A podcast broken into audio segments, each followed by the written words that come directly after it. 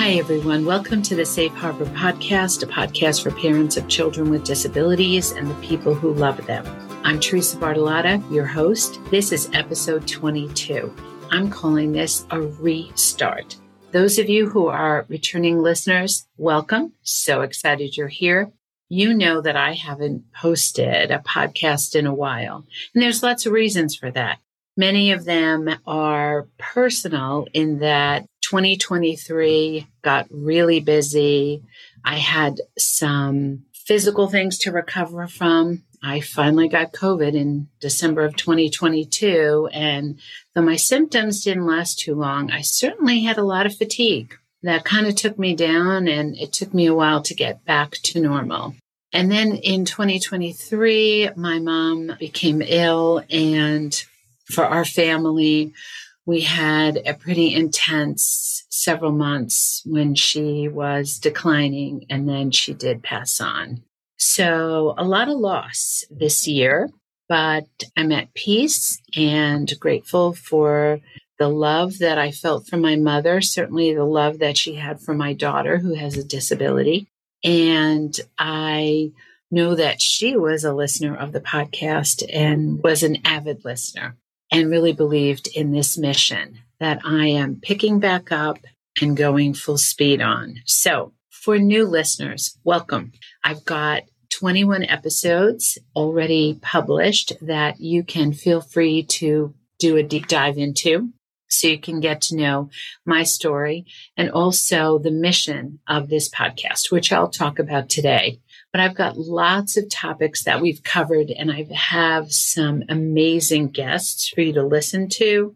So please take a look at what we've covered and uh, get up to date and stay with us for what's coming next. Just to refresh on my background, I'm a mother to a 34 year old daughter who has Rett syndrome, which is a developmental disability. I am also a speech language pathologist and have spent several decades working with individuals who have communication disorders. And I also work very closely with their families. And it's been my extreme privilege to get to know a lot of parents, mostly moms, and got to walk alongside them for part of their journey as a parent parenting a child who has some medical, developmental, educational challenges. And it's been my role to try to help them at some time, to sometimes just be a listener and that their emotions are real. And it's been glorifying to me as a person and very impactful in terms of how I've learned to look at life and the challenges that we all face on this earth. And I also came to believe that this can be a very lonely path if you are not walking alongside someone who has had similar experiences. So I've been actually thinking about this podcast for a long time and about how through this medium, I could start to form a community that would help parents feel that they were not alone, help them recognize that there are so many other people who are facing similar challenges. And that also I've come to know that some of the most profound experiences I have had in my life have come as part of this parenting role. Some of the deepest lessons that I've learned, some of the great triumphs that I've had have come from walking on this path that I certainly never wanted to be on. If you are a parent of a child with a disability, I'm sure you would not have taken this path by choice. If given the opportunity, would you like to have a typical parenting experience or how about we put you over here where you're going to get to know more doctors and specialties than you ever knew there could be when your child's educational experience is so vastly different than anything you've ever anticipated. And when anything that you have to do with your child becomes so much more complex. And so that's the kind of life that so many of us lead. And many times we can feel like we're the only one. We don't know any friends who have a child similar to ours, or no one in our family is experiencing these kinds of challenges. And so I found that talking to other parents about how they've navigated a particular challenge has just helped me immensely. And it's also helped me to know that I'm not alone and that there's somebody else who really gets the kind of loss that we've experienced, gets the kind of challenge. I'm a parent to someone who continues to need a caregiver to help her with every activity of daily living. None of my friends have a similar experience. If I want to do something, I have to make sure that somebody is there to care for my daughter so that I'm then free to do this. I know so many mothers of children with disabilities who have been unable to return to the workforce after their child's been born because it's so hard to get regular childcare, typical childcare, but then to get the kind of childcare that is skilled to be able to care for a child who has a disability, it can be almost impossible to find. So, anyway, those are just some of the examples. I know that you likely have so many more areas of your life where the complexities can feel so different and so overwhelming. In addition to those challenges, pitfalls, mountains that we have to climb, over time, I have come to believe that the most life affirming, beautiful moments I've experienced have come as a result of my walking this path, that I have learned to truly appreciate the beauty in the simplest moments, to truly appreciate the depth of a child's soul, a child who cannot talk, but who looks into my eyes, I look into theirs, and we connect without words. And the simple beauty of that can be so moving. And there are so many more examples. I believe that this path that we are on teaches us so much and that there are benefits that we can reap if we can see them and if we have the time and the space to fully appreciate what this means for our life for me as a professional, I have gained so many friends, colleagues.